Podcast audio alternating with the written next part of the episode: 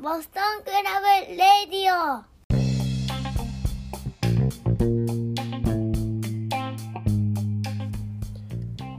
皆さんこんにちは。こんばんは。奈良なんです。ええ今日もボスクラデイログを始めていきましょうね。はい。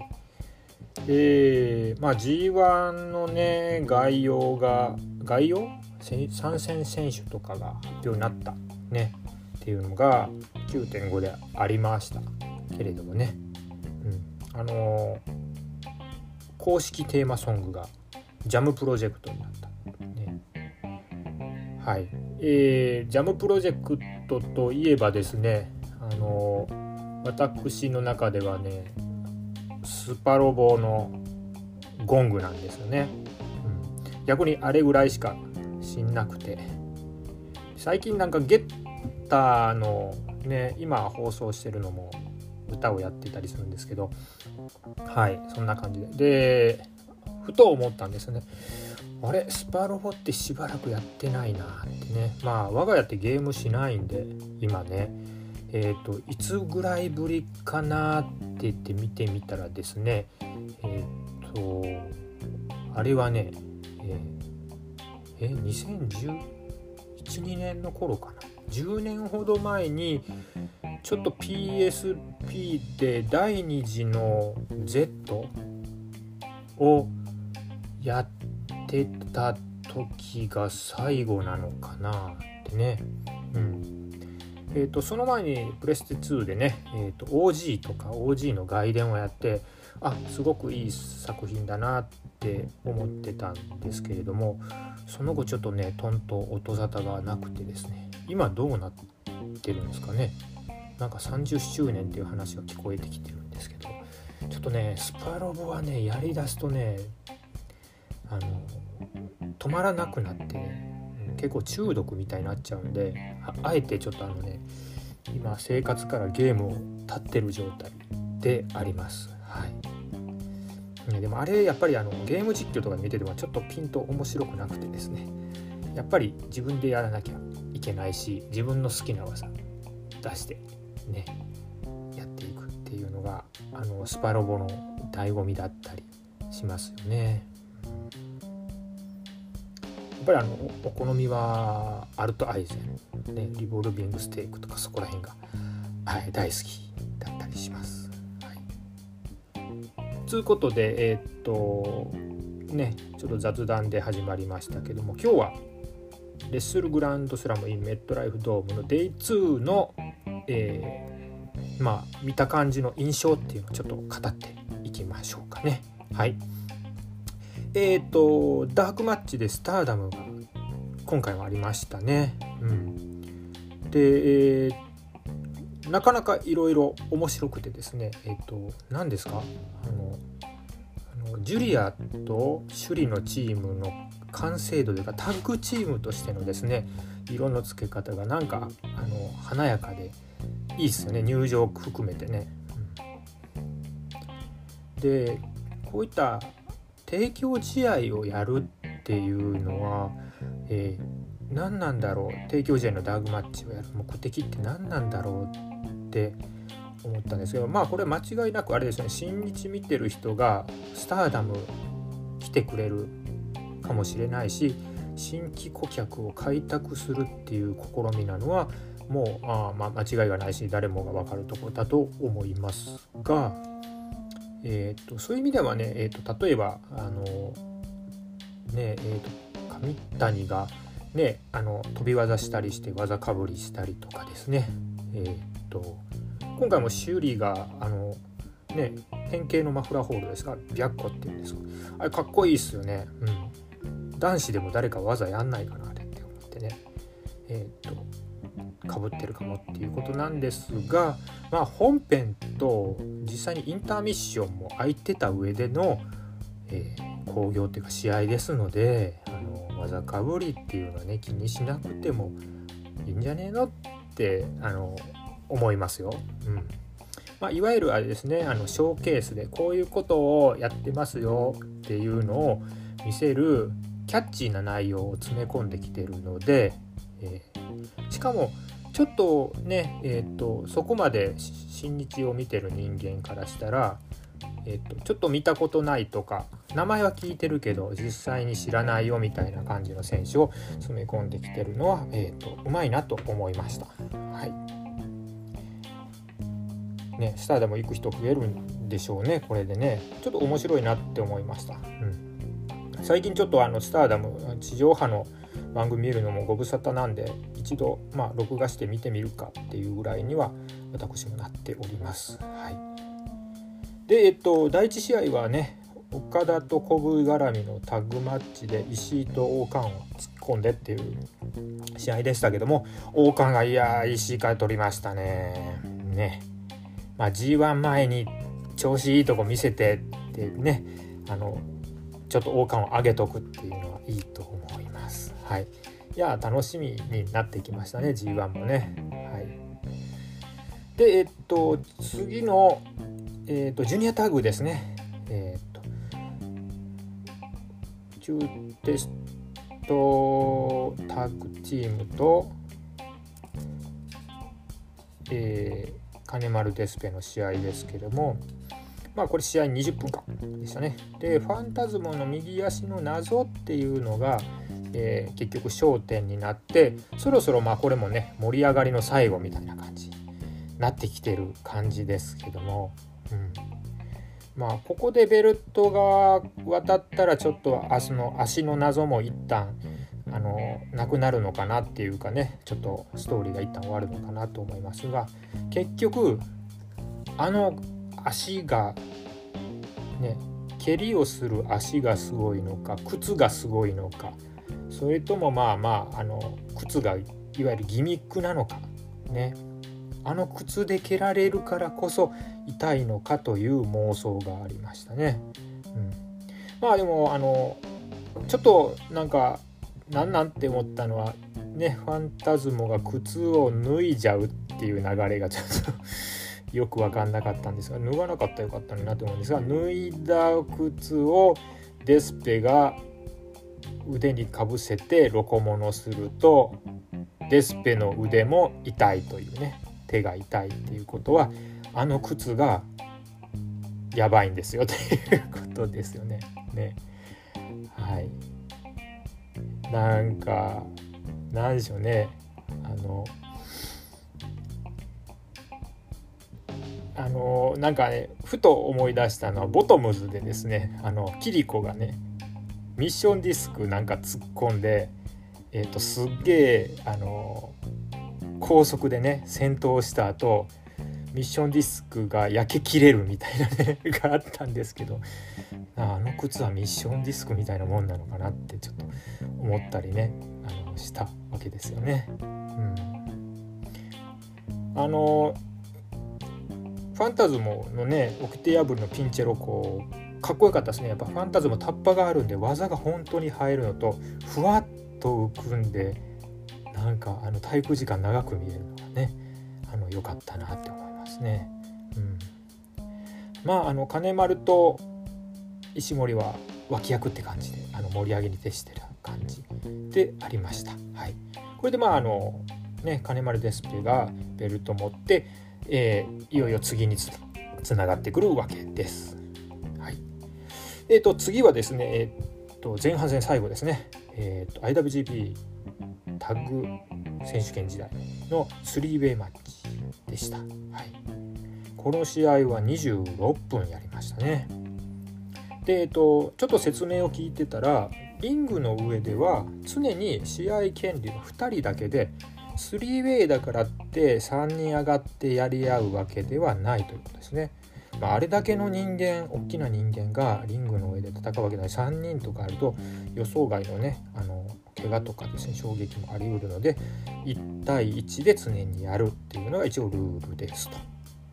でえー、っと権利のない残り1チームっていうのがえー、っとまあリングの外に出てて例えばサブミッションとかホールで勝負が決まりそうだっていう時に、えーと、カットに入ってきてっていうことなんで、えーとまあ、その時攻めてる側からすると残り1チームはその瞬間に敵になってで、えー、っと攻められてて取られそうになって負けそうになってるチームには味方になるっていうふうにその切り替わりが目目まぐるしい大乱戦でしたね。うん、このルールっていうのはどうなんでしょうかね。えー、っとねスリーウェイのあるべきルールってねちょっとあのプロレスやる側からのあの視点みたいなのをまたどっかで聞けるんじゃないかなと思って、えーと、と富士コブラには、えー、期待をいたしております楽しみです。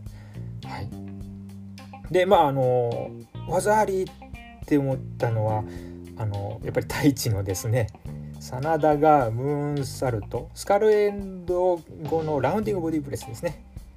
で、えーと、やる直前にですね太一があの真田の足にタッチするってね。ねこれ超技ありですよね。であの時にあの攻められてた吉橋が「助かった!」ってね。うちのあの家族で見ててですねあの嫁さんも娘も「ああよしよし助かったねよかったね」って言ってたのもつかの間ですね、えーと、今度はタイチに YOSHI-HASHI が捕まって、えー、天正からのブラックメフィストでピンっていう形ですね。でこのこの時にですねあのブラックメフィストの後のカバーににカットに入ろうとしてたのが後藤じゃなくて内藤っていうのもスリーウェイですね。うん、でその内藤をまあオクトパスでしたね。確かザックがねそれで捉えちゃうっていうのはね。いや面白かったですよね。うん、で太一はもうあの勝ち上げエルボーも出したしね。あのあのかつての川田田植の合体技ですね。あれちょっとバックドロップと喉落としですか。合体技も出してて。いや面白い試合でしたね。えーと、うちの娘はですねこの 3way 期待してたんですけどだいぶ面白がってました。はい、実際あの面白い試合になってきたんであのいいと思いますし相当ですねあのデンジャラステッカーズはあの素晴らしいチームとしてあの上がってきておりますね。はい、果たしてまあこれで 3way でこんだけあの勝っちゃってるので果たしてどこのチームが止めるのかっていうのも今後興味がありますが、まあ、G1 に入ってしばらくちょっとタッグ戦争お休みなんで、はい、ここに何が誰が来るのかっていうところも楽しみそろそろねいぶしがちょっと上がってきたらねねゴールデンエースも見てみたいですよね。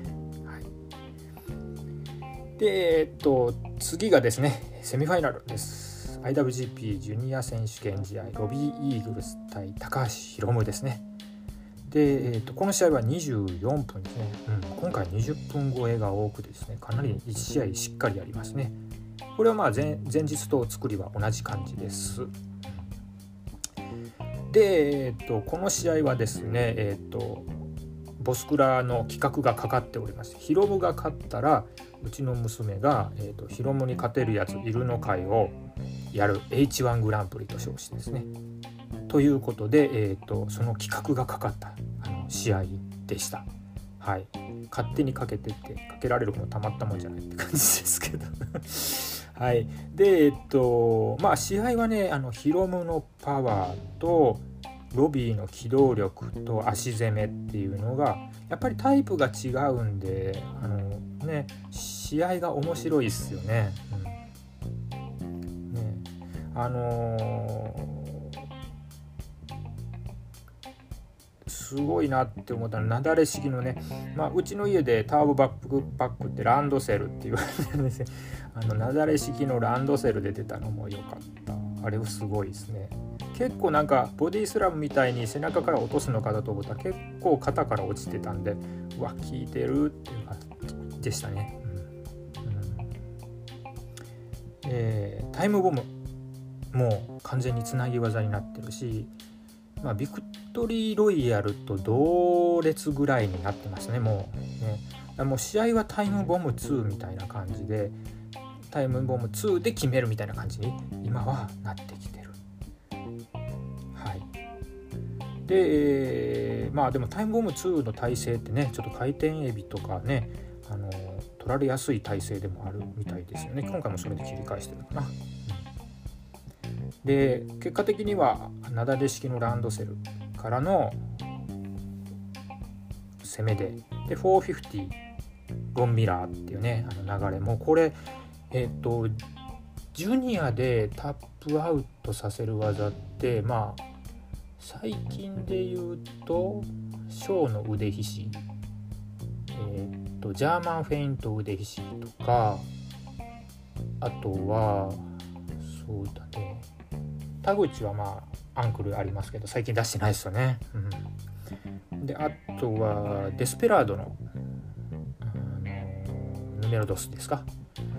とかがありますけれども、うん、それ以上のですねなんかねもう完全に決め技。これ450が出てからのロンミラーはカットに入られなかったらもう決まるなっていうね。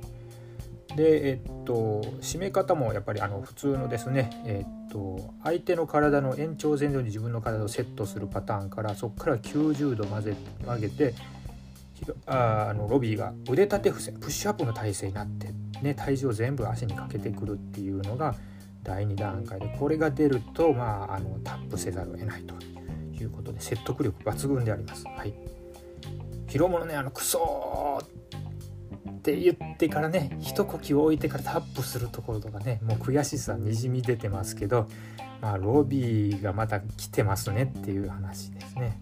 うん、まあ疲労もこれで負けてね格落ちないですからね、うん、ここからで。いやベスト・オブ・ザ・スーパージュニア年末にあるんでしょうけどまた楽しみになってきましたねこれはね。はい。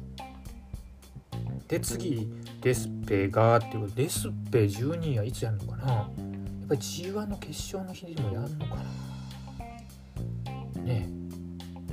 それぐらいじゃないとなかなかないですね。直前まで公式戦もやってるし試合数もね限りながらになるでしょうし、うん、なるとそこら辺になるのかなと思います。か、えーと、G1 終わってからどっかでやる。そこまで引っ張るかな。あのパワーストが11月ですけどねあと2ヶ月あるんでちょっとね熱冷めじゃないようにどっかでやるでしょうね。はい。で、えっと、メインイベントですね。IWGP 世界ヘビー級の高木慎吾対キングオブダークネスイービルですね。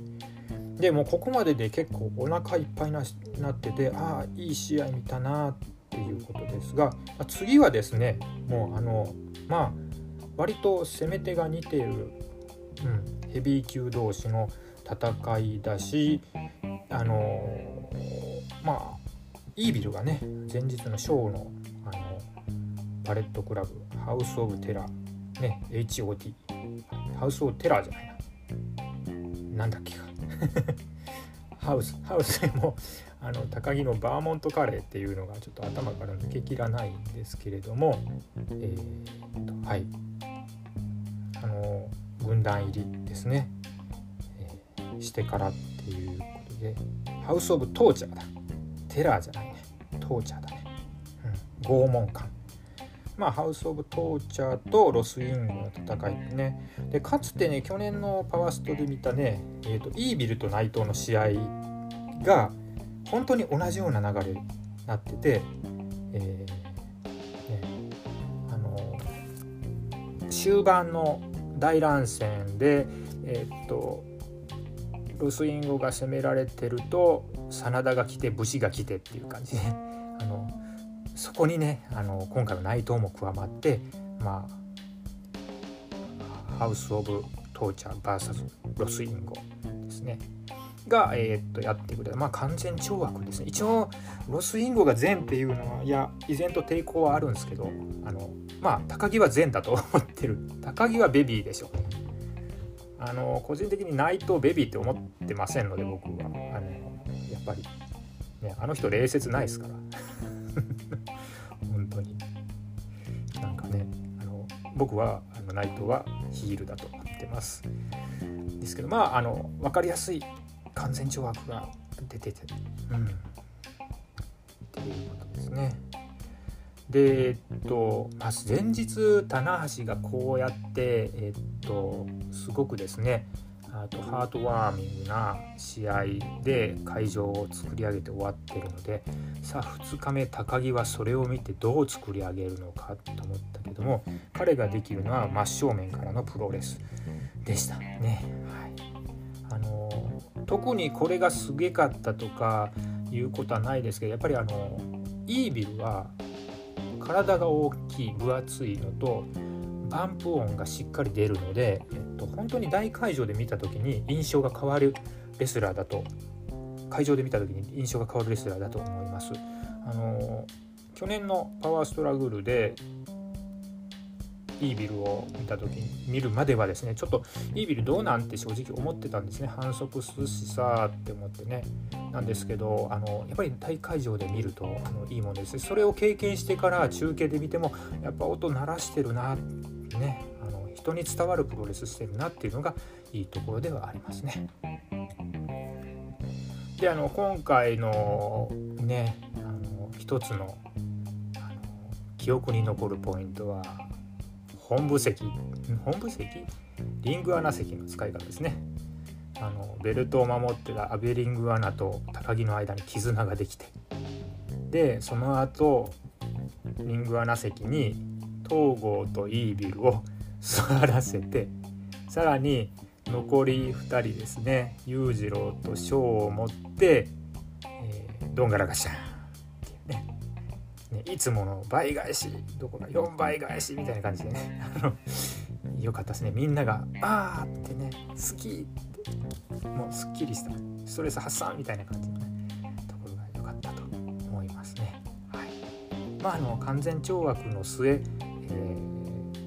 ー、あの高木が勝ちましたという試合でした。真田が乱入してきた時もやっぱりシューズはルブタンでしたね。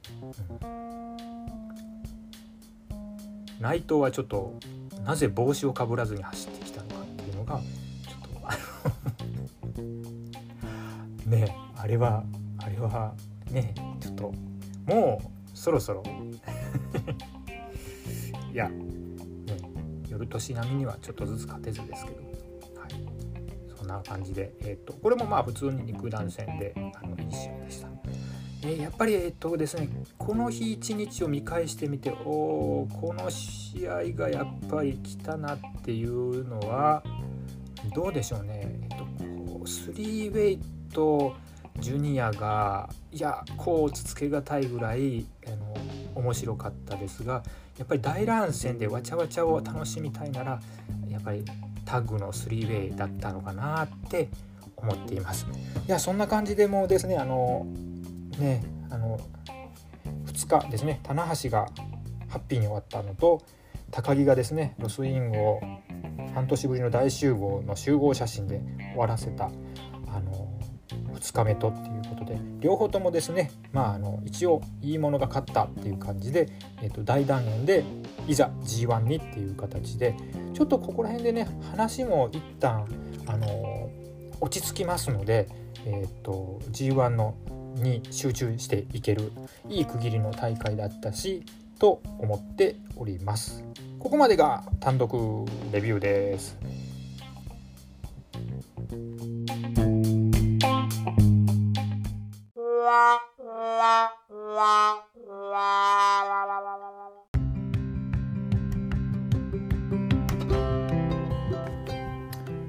はいじゃあ今回もここから娘と一緒にちょっと撮っていこうかね。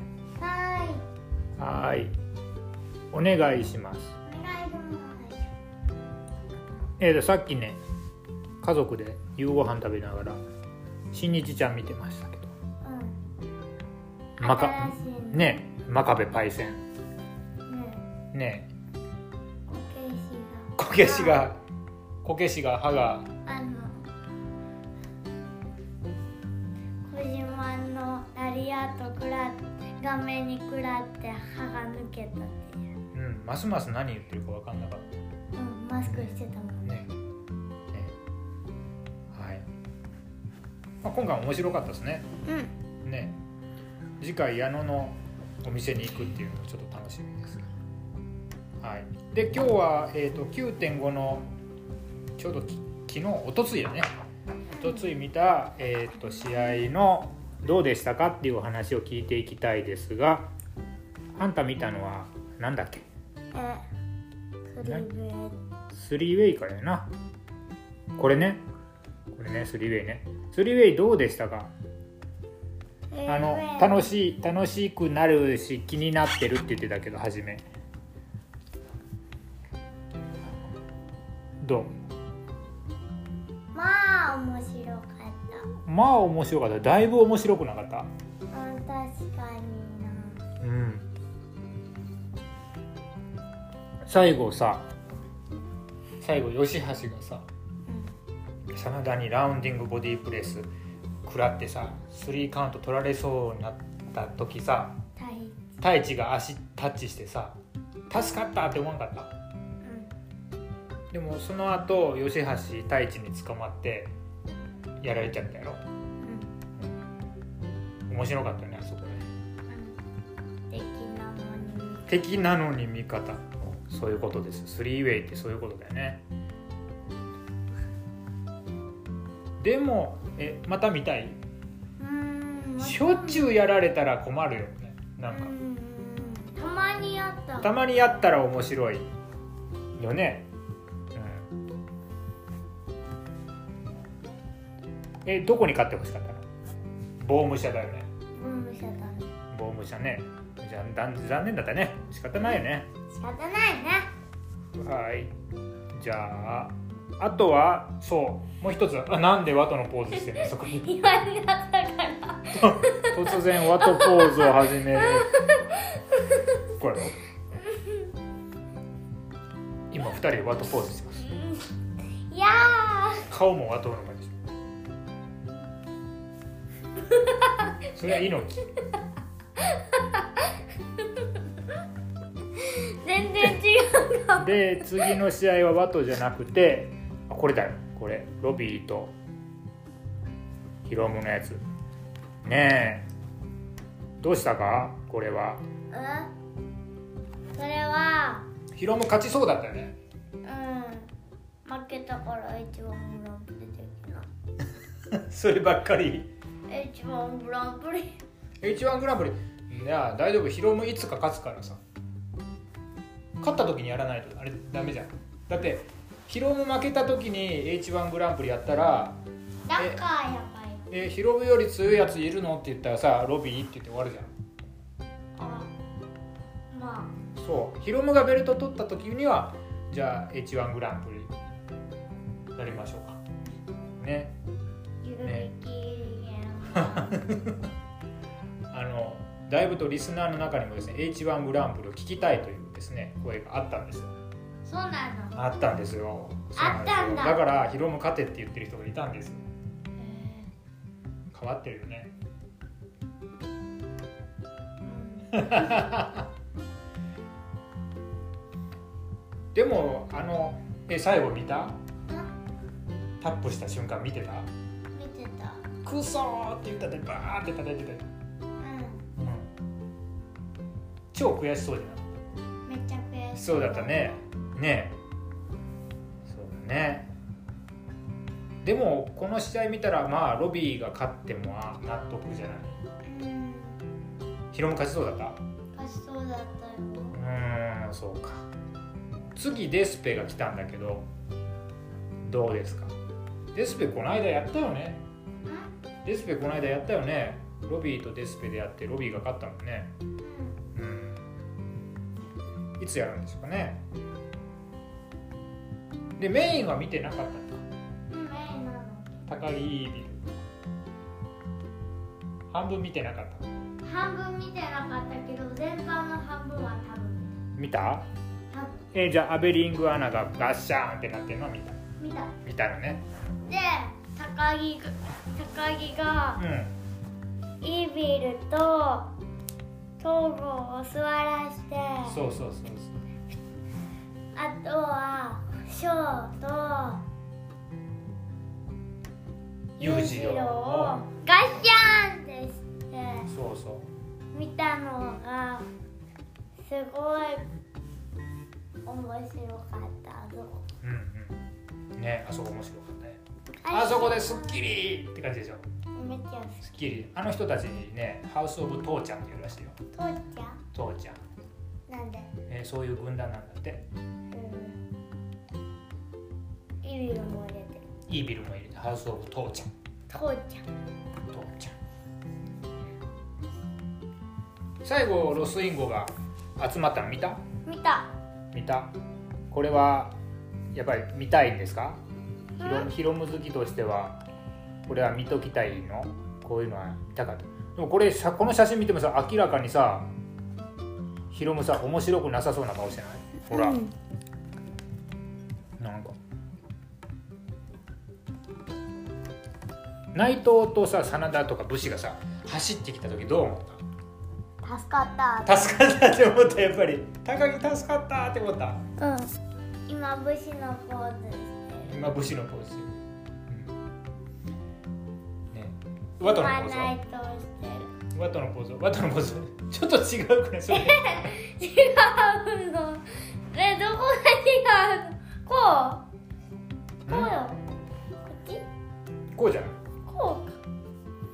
スペシウム光線みたいここどうせ切るんやろうなな、うん、切らへんよ。そのまま。切らへんの。切らへんよこういうバカなこと言ってるの聞きたいっていう稀有なリスナーさんいるんですよ。なぜだ？わかんない。ということでした。あれ見てなかったね。スターダムまだ見てないね。あれってどれ？スターダム。あの女子。女子あ見てない見てない。見たかった？ええ本当のこと言うとそんなに見たくない。あんまり興味ないのね。あんまり興味ない。わかりました。はいじゃあねえーっと今回はこんなもんでいきます。で今度はじゃああれやろうか。うん。G1, G1 誰勝つのっていうあの予想会をやろうか。うん。次回ね。次回ね。G1 決まったからね。はい。ということで今日はこんな感じでえーっと娘との収録も終わっていきますなんか言ったい言いたいことないの？なんでナイトのポーズしてんのよ。暇やったから。決まって収録中ですよ。えー、なんか言って言いたいこと？うん。うーん